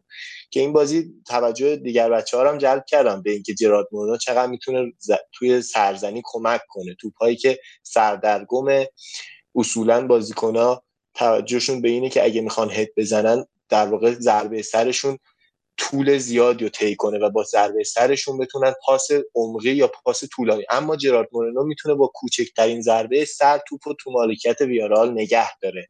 هم می‌تونه به باکات توپ بده هم می‌تونه به بازیکنایی که فاصله زیادی دارن توپ بده. اما نمیاد ریسک کنه و با ضربه سر مستقیم این توپو برگردونه چون احتمال اینکه هافکای تیم حریف بگیرن هست. پس چیکار می‌کنه؟ با ضربه سر کوچیک توپو جلوی خودش نگه میداره و با پا این کار انجام میده. این باعث میشه که توپو از دست نمیدن. وقتی مهاجمای ویارال توپو می‌گیرن گزینه زیادی برای پاسدهی ندارن چون تیم بسیار دفاعی خوبیه و زیاد هم ریسک نمی‌کنه برای حمله. پس نقاط قوتش تو حمله میشه ضربات ایستگاهی کورنر یا نهایتا قدرت مانور مهاجما که می‌تونه به پنالتی یا ضربه آخر منجر بشه. اما در مورد دنی پارخو هم یک چیز اضافه کنم. دنی پارخو تو لیگ در واقع ساید دفاعی بیشتری داشت و من توقع داشتم نسبت به اینکه داره با منچستر بازی می‌کنن قرار باشه که هم, هم اندازه کاپو توی دفاع کمک کنه. اما اینکه یک مقدار توی این بازی جلوتر بازی می‌کرد به این معنی نبود که این در واقع پشتش خالی میشه. این به این معنی بود که توی پرس منچستر گیر نمی افتادن و وقتی کنار هم نبودن وقتی کاپو فویس راول آلبیول یا پائو تورس توپو می‌گرفتن یکی از گزینه های توپ برای اینکه توپ از دست ندن کار خوب بود. یک مقدار جلوتر بازی می‌کرد و این باعث می‌شد که وقتی به توپ بهش می‌رسه دیگه اون فشار منچستر روی توپ نباشه و توپ از دست ندن. و اینم بگم که یرمی پینوی که گذاشته بود خیلی کم این بازی تو امسال توی لیگ بازی کرد و این بازیکن اصلا دفاع چپ بود و توی هافبک راست چرا بازی کرد؟ به خاطر این بود که یه بار اولش هم گفتم فوس یه دفاع وسط منطقیه بیشتر تا یه دفاع راست پس گذاشتش که بتونه جای دفاع راست رو پر کنه و اینکه پا چپه این باعث می‌شد که توپ رو راحت تر برسونه دو پای هم پا چپ هم پا راست. و از پای چپش باعث می‌شد که کمک می‌کرد که توپ راحت تر به جرارد مورنو برسونه و این توی نگه داشتن توپ برای تیم ویارال خیلی مهمه. ویارال مالکیت زیادی نداره ولی مالکیت مرده نداره. توپ وقتی دستشه باعث میشه که موقعیت مهمی به تیم حریف نمیده. و وقتی بازی تیم بسیار با در واقع تومنینه و صبر بازی می‌کنه این خوبه. توپ تو دفاع دست نمیدن. حالا اینکه می‌زنن زیرش توپ به مهاجما نمی‌رسه باز با پرس احتمال خطر تیم پایین تره و توپ از دست نمیده که بخواد گل بخوره. در واقع بیشتر از دست دادن توپ تو ویارال تو قسمت حملشه خب این ریسک رو برای گل خوردن بسیار کم می‌کنه. حالا بریم سراغ منچستر. ایریا بیا کاری بکنیم. ببین اولا که تو به عنوان کسی که پیش بینی کرده بودی امری قهرمان لیگ اروپا میشه پارسال پیش بینیت در جای خودش جالب. جوان 2020 آره 2020 جوان گفتی که این قرار. اصلا ولش کن. انتقاد از اوله هم بابت اینکه همه بازیکنهای ترکیب اصلیش رو گذاشته بود توی زمین و هیچ گزینه واسه تعویز نذاشته بود که مثلا یه بازیکن رو بیارم من پلن بازی رو تغییر بدم نداشت. اینم به کنار اگه می‌خوای در مورد این صحبت کنی صحبت کن کوتاه. مشکل فقط همین استاد پوگبا بود که اومده و پشت شیش که اتفاق افتاده بود. یعنی اگه ما با مکفرد بازی می‌کردیم و پوگبا خودش میومد چپ بازی می‌کرد. ما میسن رو سمت راست داشتیم نرش میسن رو راست داشتیم و رشفورد رو می‌تونستیم به عنوان یکی یا تعویض داشته باشیم اتفاقات نمیافتاد. خیلی بهتر اتفاق و ما خب توی نیمه دوم بازی خوبی رو اتفاقی کردیم. نیمه اول هم پرسمون خیلی خوب بود. اون نوع پرسی که یک نفر بیاد پرس کنه یعنی اون نوع پرسی که ما می‌دیدیم از سمت راست میسن انجام می‌داد. هم گزینه پاس رو میبست. همین که سمت راست بعدش بن بیساکا اضافه میشه پرس خوبی بود که دقیقه اول داشت جواب می‌داد. اما ما نیمه دوم که خسته شدیم تعویض نکرد بدترین چیزش تعویض نکردنه بود. اینقدر تعویض نکرد و تیم خسته شد که امری خوشش اومد گفت آقا اینا که خستن من میرم از جلو اینا رو پرس کنم مثلا نفس نتونم بکشم. اما تو سی دقیقه وقت اضافه نفس نکشیدیم مثلا کاری که این کرد خیلی کار درست عجیبی بود. بله. من می‌خوام کلا به جای دیگه ای از مشکلات بپردازم. و هر چقدر که ما بگیم که آقا تاکتیک امری خوب بوده من اعتقاد دارم اسکواد یونایتد بد بوده و ما این بازی رو به خودمون باختیم. دروازبان که دخیا باشه یکی از بدترین دروازبان هایی که الان یونایتد در اختیار داره.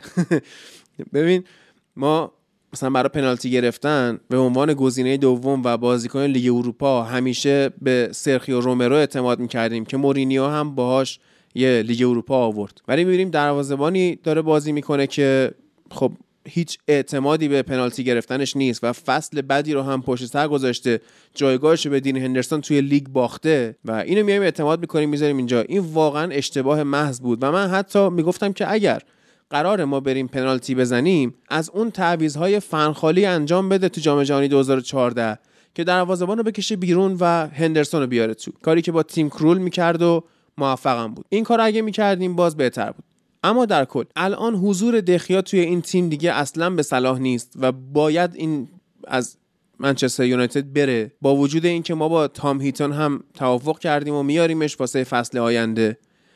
و دو تا دروازه‌بان داشتن کافی لیگرانت هم که به تیم مربیگری دروازه‌بان های یونایتد اضافه میشه. و این کلا آخرش بود. توی خط دفاع طبیعتا گفتم نبود هری مگوایر چقدر قراره به این تیم ضربه بزنه و دیدیم تاثیرش رو. ضربه سری که ما گل خوردیم خطرهایی که ویارال روی ضربات ایستگاهی می‌تونسته وجود بیاره به خاطر نبود مگوایر بود. حضور پوگبا توی این تیم فقط ضرره. یعنی در طول فصل شاید سه چهار تا بازی کلا خوب بازی کنه و رشفورد به همین شکل رشفوردی که نیم فصل اول عالی بازی کرد نیم فصل دوم دیگه خراب کرد خودشو. و من دیگه رشفورد رو هم توی این تیم نمی‌خوام. بازیکنی که ما مطمئن بودیم اگر ما قهرمان بشیم فکر و ذکرش به جای موفقیت تیم اینه که این جایزه رو الان بدم به کجا. اهدا کنم که در واقع پابلیسیتی رسانه‌ای برای خودم ایجاد کنم. محبوب تر بشم در نظر رسانه ها و عوام مردم. و خیلی شبیه به دیوید بکام تمرکزش دیگه به جای فوتبال رفته روی پرسونال برندینگ. و مشکلی که الان گریبانگیر این تیمه حضور اینجور بازیکنها مثل پوگبا و رشفورده که اینها بعد از بد بازی کردنشون پشت رنگ پوستشون قایم میشن و اگر انتقادی ازشون میشه میان میگن به ما توهین های نژادی شده و متاسفانه با فضایی که الان توی جامعه داریم از اینها حمایت هم میشه توسط باشگاه ها و توسط کارشناسا. میان میگن آقا توهین نژادی فلان. در حالی که اکثر هوادارا حرفشون این بوده که آقا این بد بازی کرده. ولی پشت نژادش قایم میشه. یعنی این جنبش بلک لایز مدر بیشتر به منچستر یونایتد ضربه زده به خاطر اینکه عمل کرده بده بازیکنهای دورگه یا بازیکنهای کلا رنگین پوست داره پشت اینها قایم میشه. برای خودشون شیلد رسانه ای ایجاد کردن از رنگ پوستشون. و یک تبعیض معکوسی حاکم شده بر فضای رسانه ای که اینا از اشتباهاتشون از بد بازی کردنشون قصر در میرن. بفهمه کلا اگر اون نصف خرس و جوشی که ما به خاطر تیم می‌خوریم رو این رشفورد و کسی مثل پوگبا میخوردن اون مسئولیت پذیری که وجود باید داشته باشه رو داشتن مسئولیت پذیری یکی مثل کانته که در مورد صحبت کردیم و داشتن. همچین چیزا اتفاق نمیافتاد. اگه ما یه اسکواد عمیق‌تری داشتیم که بازیکنان از جایگاه خودشون مطمئن نبودن. اینا می‌دونستن حتی اگه 110 دقیقه هم بعد بازی کنن کسی هست کسی نیست بیاد جات واقعا به همین جا نمی‌رسید. واقعا خیلی وقت بدی بود. وقتی بود که شاید تا یکی دو سال ما رو تحت تاثیر قرار بده و شاید لیگ اروپا اونقدر جام بزرگی نبود. ولی بردن جامش می‌تونست تاثیرات مثبتی در پیشرفت برای فصل آینده بذاره. اما این باخت خیلی باخت تلخ بدی بود و از لحاظ تاکتیکی هم حتی بود ببازیم. چه از لحاظ تاکتیکی چه از لحاظ مسئولیت پذیری. تا ببین راول آلبیول با اون سنش چه بازی می‌کنه.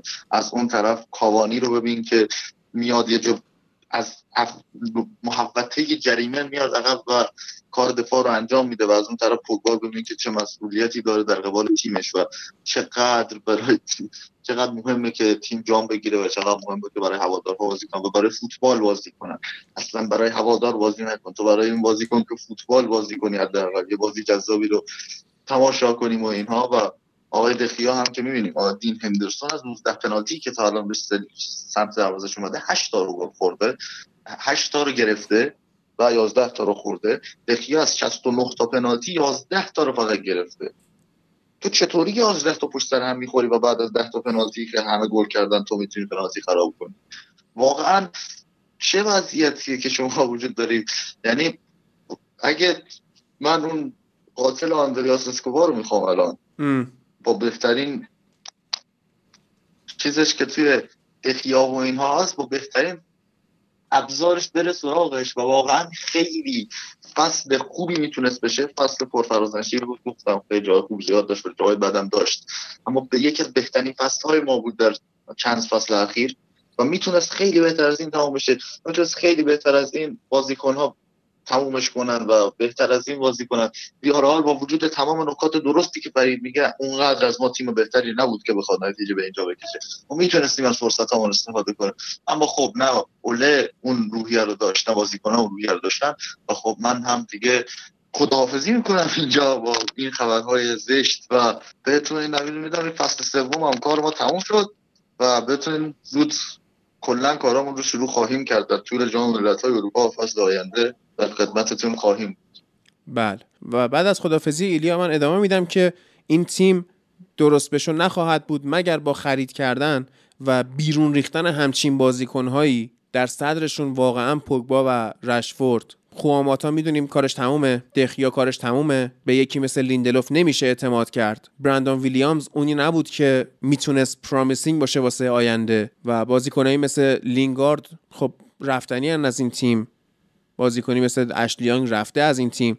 اوله بسیار خوب کار کرده در بیرون ریختن زباله ها امیدوارم که این روند رو ادامه بده و چقدر دیگه یونایتدیا باید حرص بخورن از دست بازیکناشون. وقتی شما نگاه می‌کنی که شماره ده یونایتد تن بازیکنیه که مسئولیت پذیر نیست برای این تیم. و روی سکوها وین رونی رو نشون میده که مسئولیت پذیر بود با اینکه طرفدار یونایتد نبود و به فکر publicity رسانه ای به فکر page اینستاگرام و فن پیجن با این بازیکن شما جام نمیاری و من کماکان نه نقد به اوله رو میپذیرم نه نقد به یکی مثل هری مگوایر رو. واقعا شرماوره که یه بازیکن پابسن گذاشته ای مثل ادینسون کاوانی انقدر برای این تیم تلاش می‌کنه ولی بقیه این کار انجام نمیدن. پوگبا و رشفوردی که از آکادمی یونایتد اومدن اینجوری دارن بازی می‌کنن و برونو فرناندزی که تنها میشه وقتی تنها بشه آیسولیتد بشه نمی‌تونه بازی سازی بکنه.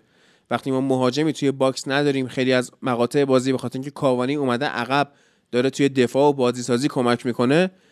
واقعا یونایتد به خودش باخت و باید اینا برن از این تیم. باید برن. بحث این نیست که من بازیکن سیاه پوست تو تیمم نمی‌خوام. هم مثالی که ایلیا زد. چطور به انگولو کانته توهین نژادی نمیشه؟ اون که از اینا در واقع سیاه‌پوستره که. مشکل اینه که اینا دنبال مظلوم نمایی ایجاد shield رسانه‌ای و غیرن. چندین هفته پیش بود که من تو فوتبال اومدم گفتم که رشفورد داره بد بازی می‌کنه. و بعضی وقتا میاد یه گل می‌زنه و از این انتقادها فرار می‌کنه. بازی بدش رو با یه گل پوشش میده و دیگه حتی همون یه گل رو هم نمی‌زنه. مشکل این تیم مشکل اسکواده. و اگر مالک های یونایتد برای یونایتد خرج نکنن شما هزار تا مربی اخراج کنه که دیگر رو بیار. باز هم همین خواهد بود. و الان اوله واسه یونایتد بهترین گزینه است. باید بذارن کارش رو درست انجام بده. و امیدوارم که حداقل اوله فکر بکنه به اینکه رشفورد چه بلایی سر هم خط حمله این تیم آورده. به اینکه پوگبا دیگه به درد این تیم نمی‌خوره. به اینکه من حتی حالا یه چیز کاملا دور از ذهن و غیر منطقیه.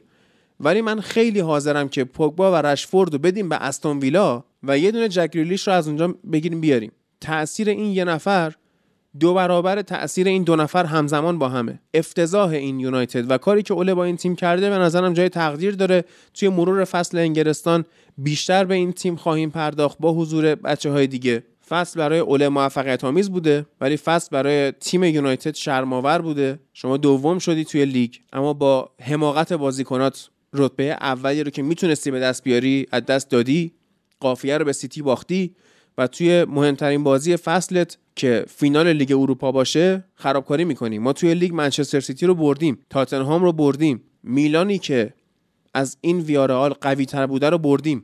ولی توی بازی مهم کار رو از دست میدیم. ذهنیت تیم هم مشکل پیدا کرد. از زمان اون باخت به لستر سیتی یونایتد نتونست دیگه کمر راست بکنه و بازی رو که ما بردیم جلوی ولورهمپتون با بازیکنه آکادمی بود. توی دوم سوممون بردیم این بازی رو. ذهنیت تیم اصلی بعد از باخت به لستر خراب شد. به خاطر اینکه ما به جای اینکه درسته من قبول دارم که خود اوله هم مد نظرش این بود که به بازیکنها استراحت بده. برای اینکه خب خیلی فشرده شده بود توی هفت روز چهار تا بازی شما بکنی کار ساده ای نیست. اما اون باخت کار رو خراب کرد و نبود هری مگوایر هم کار رو خراب کرد. میریم برای فصل آینده ببینیم که چه بلایی سر این تیم می‌خواد بیاد و چه گزینه های مطرح میشن واسه خرید. سانچو خیلی محتمله اما من به سانچو هم دید مثبتی ندارم. حس می‌کنم سانچو هم یکی میشه مثل رشفورد یا پوگبا. خیلی بهتره که ما بازیکن اثبات شده ای بخریم مثل گریلیش که بتونه بیاد مشکلات این تیم رو حل کنه نه اینکه اضافه بشه به عنوان یه مشکل دیگه. من حرف دیگه ندارم در مورد این بازی و می‌خوام که ببندیم کار رو. آخرین قسمت هفتگی این فصلمون به خاطر باخت یونایتد داره تلخ تموم میشه ولی خب هوادارهای یونایتد به نظر من امیدوار باشن. با این مربی که ما داریم می‌تونیم کار رو در بیاریم. فرید درود بر تو و خوشحالیم که اضافه شدی از این فصل. اگه صحبت پایانی داری بگو. خوشحالم که بهتون اضافه شدم. اگه قسمت شد اگه قرار شد ادامه بدیم خیلی خوشحال میشم. ممنونم از کسایی که در مورد من تا همین چند تا آخریا که من بودم نظر دادن. خوندم حتما خوندم. سعی کردم چیزایی که باید تغییر بدم و تغییر بدم. ایشالله فصل بعد و همین یورو قرار باشه باشیم کمک می‌کنیم. و با این خبرهای هیجان انگیز وقتش ازتون خدافزی کنیم.